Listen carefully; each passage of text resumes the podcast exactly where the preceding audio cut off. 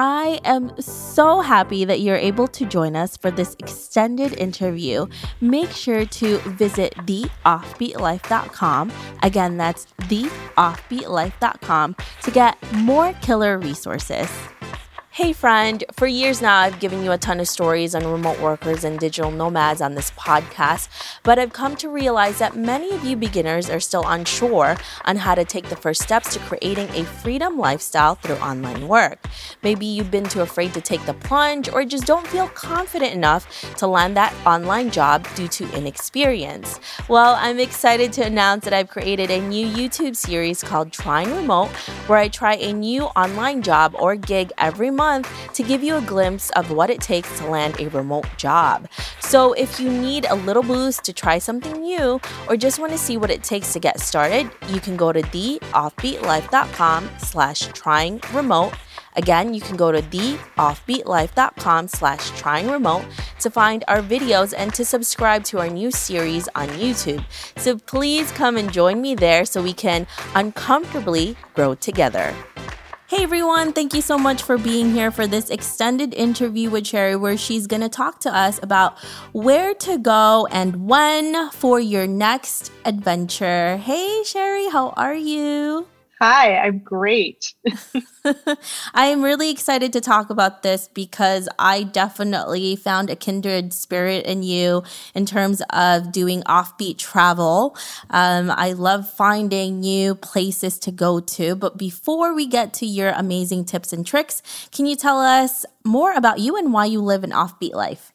Sure. Um, you know, I started back in 2006 traveling and blogging and I got addicted basically to the idea of travel. But then, even beyond that, I, I got really addicted to doing really exploring new places for people. So, new places, less, you know, less traveled, unknown places, because I really love to explore and discover places and then share that with with my audience on my website so that's how i kind of really started getting into it uh, it started with a few big journeys early on where I'm like, oh my God, I love this and want to share this with more people. Plus, people were really interested. So, one of the things I did was the Mongol Rally, uh, which was a drive from London to Ulaanbaatar, Mongolia for charity. And it was a race, kind of a, a rally race. Um, I also walked the Camino de Santiago, um, which is, you know, like a 500 mile walk across Spain that is very popular. And especially the one, the Camino de Santiago. I loved it. It was life changing. It was great. It was everything it was supposed to be. But at the same time, I'm like, there are a lot of people out here doing this. Where else can I go and have a similar experience? Yeah. And and so those are the things that kind of started driving me into this area of, you know, epic journeys that you can take and how to get off the beaten path. Those that combination and that's some of the stuff that I've really been specializing in in the world of travel blogging for the past decade or so. Yeah, I love that. And that's actually the type of things that I like to do, and my husband and I, when we do travel, we love to hike. That's honestly what we do every single year. We try to find like a big hiking destination. We just to like to do that. It's also very freeing and and I, I don't know. I, I for me it makes me so much more spiritual because like you're in the middle of nowhere, especially when you find yourself alone and then you have like just Mother Nature and nature in front of you. And then you're like, oh my gosh, like there's I'm sure there's moments that you've just been like, oh my God, is this real? Like am I even on earth? like, can I pinch myself? Like, what is this place? yes, I've been to many of those. And I those are the special, special travel days, I call them. Like you know, where you're just overwhelmed with happiness, really. Um, and exhaustion. Yeah, yeah. Lots of these things that I do are exhausting too. You're right. Yeah. Um, but you feel alive. And I can't remember, have you walked the Camino de Santiago? No, I haven't. Oh. I haven't. That's yeah. I was actually. It's so funny that you talk about this, um, Sherry, because I was talking to my husband because we were like, yeah, we haven't really gone to one of our big hikes in a long time. I'm like, we should look for a new spot. So I'm. Ooh, like, I got new spots now for you. Us. yes, I'm like yes. That's why I'm like I'm gonna after this I'm gonna go to your blog and read everything. yeah, yeah. So like I have I have articles that I've written about you know like alternatives to the Camino de Santiago, but similar type hikes, um, that kind of stuff. So, so yeah, it's, it's I love that. It's been really, yeah. Really and so you you also so what what we're going to talk about are some of your tips about where these offbeat destinations are and the best time to actually go to them, right? Because it's also difficult because even the offbeat paths are now becoming more popular and mm-hmm. you also still need to get access to those places when they're not as i guess full and there's not that many people. So yeah like what what are some of your recommendations for for these places and you know where to go and when to go? Well i think some of the things so i put all of these recommendations in a book by month basically and the book is based solely on my travels. So, all things that I've done myself, so I understand them. I, I, feel like I can be very confident about talking about them and recommending them. But what I really wanted to focus on were places that countries maybe that people don't go to as often or haven't heard of as much. And also, as you said, times of year where they aren't as crowded. And lots of the things around time of year, and I'm sure you found this in your own travels, is shoulder seasons they say with the pandemic now, everyone's pent up travel that there might not be shoulder seasons anymore. I don't know if I fully believe that because I think if you give if you give someone any person the choice, like would you rather travel to Vietnam in in dry season or rainy season? People are going to go in dry season, even though it's freaking hot and crowded. but I am a real advocate of going in those inclement weather times sometimes because one, they're less busy. Two, I find them really culturally interesting. There's nothing more interesting than going and watching millions of motorbikers in Vietnam in ponchos and how they survive in rain like that. it's fascinating culturally, if you ask me. So things like that. So those are kind of some of the things that I took into account when I when I wanted to lay down and put put together this book of where to go and when. And for each month, I basically chose a epic trip because I love big epic journeys. So those are things that are going to be probably more than your average week vacation. These are things that could take months, they could take a couple weeks, or they could be really kind of high dollar type trips because lots of the epic remote places are expensive, sadly. I also chose an international trip for each month. So I'm based in the US. So anything out of the US. And then I also chose a domestic trip because I do understand that not everyone wants to go internationally. But the whole idea behind all of them were to find kind of the the places maybe that people don't think about. So, for example, let's just say for epic trips, I have things in here like the Camino de Santiago, um, the places like Norway, but instead in, in putting a slight switch on it or or spin on it, which is instead of going to Norway and doing a cruise through the fjords, which is kind of the popular thing to do, take a road trip through the fjords because you can drive those fjords and you have way more flexibility and it's a little bit cheaper and way less people. yeah. So and you can leave your car and actually see it so much closer. Yeah. Oh my gosh. Yeah. I'm like I would totally do that more than Yeah a cruise. Yeah. so, but I want to, uh, the goal is to hopefully, yeah, open people's eyes to like, oh, wait a minute, you can see the fjords by car. You know, yes, you can. um, I also, even within my domestic choices, really tried to choose places that are kind of the underdogs. So, one of my places for domestic is Cincinnati, Ohio, which was one of my favorite cities ever to go to. Also, I have a whole one on Madison, Wisconsin.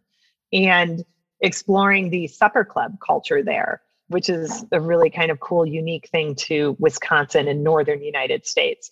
So I tried to pick places like those that maybe not everyone always considers that don't have like huge like you know maybe bucket list items or or huge tourism draws but you can find fun everywhere and that's kind of my kind of my um, motto i guess but yeah, so that's how the, the book is organized. So maybe, for example, choose a month and we'll go through some of the things in it. Okay, I choose April last month. Or is it this month? Oh my gosh. See, I don't even know what month it is anymore. April. April. Okay. So, epic trip in April, I wrote about going to the Canadian Arctic, which is crazy, Ooh. I know, but like all the way up to the Arctic Ocean. There is a journey that I did um, that was, was, I guess that was only a week long, but it was a little bit more higher dollar because you're in a really remote space. But going all the way up to Inuvik, Canada, learning about how they live up there. Uh, we actually drove on the ice roads. We went ice fishing. We built an igloo, actually built an Aww. igloo and slept in it. We herded reindeer over the right uh, the ice roads, and we went all the way up to a little um, town right on the Arctic Ocean and learned how those people lived. And it was fascinating. So that was kind of the epic trip for April. And you do that in April because that's the time when they have sunlight and it's a little bit warmer. So it seems kind of weird to go to the Arctic in April, but that's why you do it. My other international destination was an island called Saba, Saba Island in the Caribbean um, which many people have not heard of. It's the only island in the Caribbean. It's actually part of the Netherlands, but it's the only island in the Caribbean without a beach. And that's what makes it exciting and offbeat to me. I'm like, oh, once I found out it didn't have a beach, I'm like, I'm in. That sounds really interesting. Wait, so what does it have if it's an island and it doesn't have a beach? That's kind of weird. I know. You should, we'll have to. You'll have to go look at the photos because it's basically yeah. like a volcano peak rising up out of the ocean. It's all like rock. Oh, they have it, one road yeah. that they've miraculously built into the island somehow.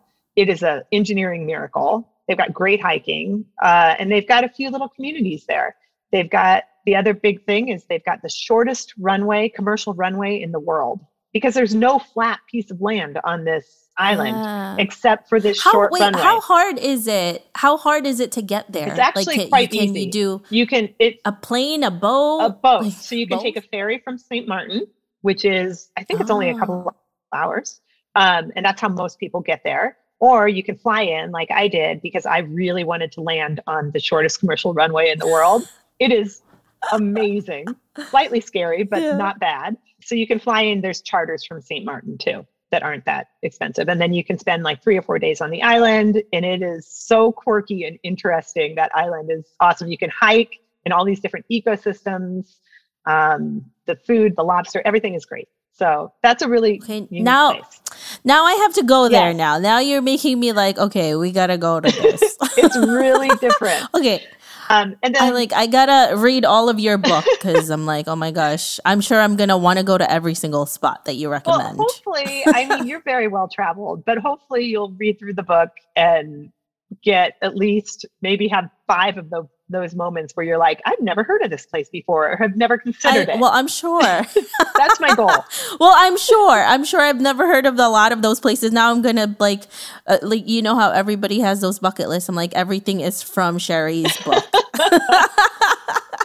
and I actually, it's funny. I, I wrote this book uh, when the pandemic started because I'm like, I'm grounded. I've always wanted to do this and that's when i put it together. But even now it's like god i could write a whole nother book like this with different places. Um, so so yeah it was a nice way to be able to kind of combine everything and, and make it easy for people that might have say like spring breaks where they were trying to figure out an interesting place to go in april or or they have time off in november or whatever it is. But yeah I love that. Yeah, I'm definitely going to go and read through your book. And if you are interested in reading this book too, it's going to be on our show notes at theoffbeatlife.com. And it has a link to Sherry's book and obviously her website. So if you know, people want to learn more about you, Sherry, where can they find you? They can find me on my website at ottsworld.com where I'm putting out new content regularly. And then also uh, kind of daily content, of course, on social media, which is at Ottsworld on Instagram, Twitter, and Facebook. Um, I'm probably most active on Instagram, doing stories there of all kind of behind the scenes travel and leaving tips and tricks and stuff like that there too. Love it. Well, thank you so much for all of these tips. I'm definitely going to go and get your book. And it's, I believe it's free to download. It right, is. It's just a free yeah. download. Yep. It's a free download. So if you don't download it, I don't know. There's something wrong because I'm already like, once we get out of here, I'm going to be doing that. But thank you, Sherry. You're welcome. We really appreciate you. Thank you for having me. I hope you enjoyed this extended interview with Sherry. Make sure to visit theoffbeatlife.com. Again, that's theoffbeatlife.com to get the full interview where she shares how she was able to make long term travel into a reality and seek out epic adventures. Hey, friend, have you been wanting to start a podcast? I know it can be overwhelming in the beginning. Believe me, I have been there. Lucky for you, we have created a new site called howtocreateapodcast.com that shares a ton of freebies that can help you get started. From launching, growing to monetizing, we share it all in one place. Visit howtocreateapodcast.com for more information. Thanks for joining me on this extended interview. Don't forget to subscribe and leave a review on iTunes. We can also chat some more on Facebook at The OB Life. I'll talk to you soon.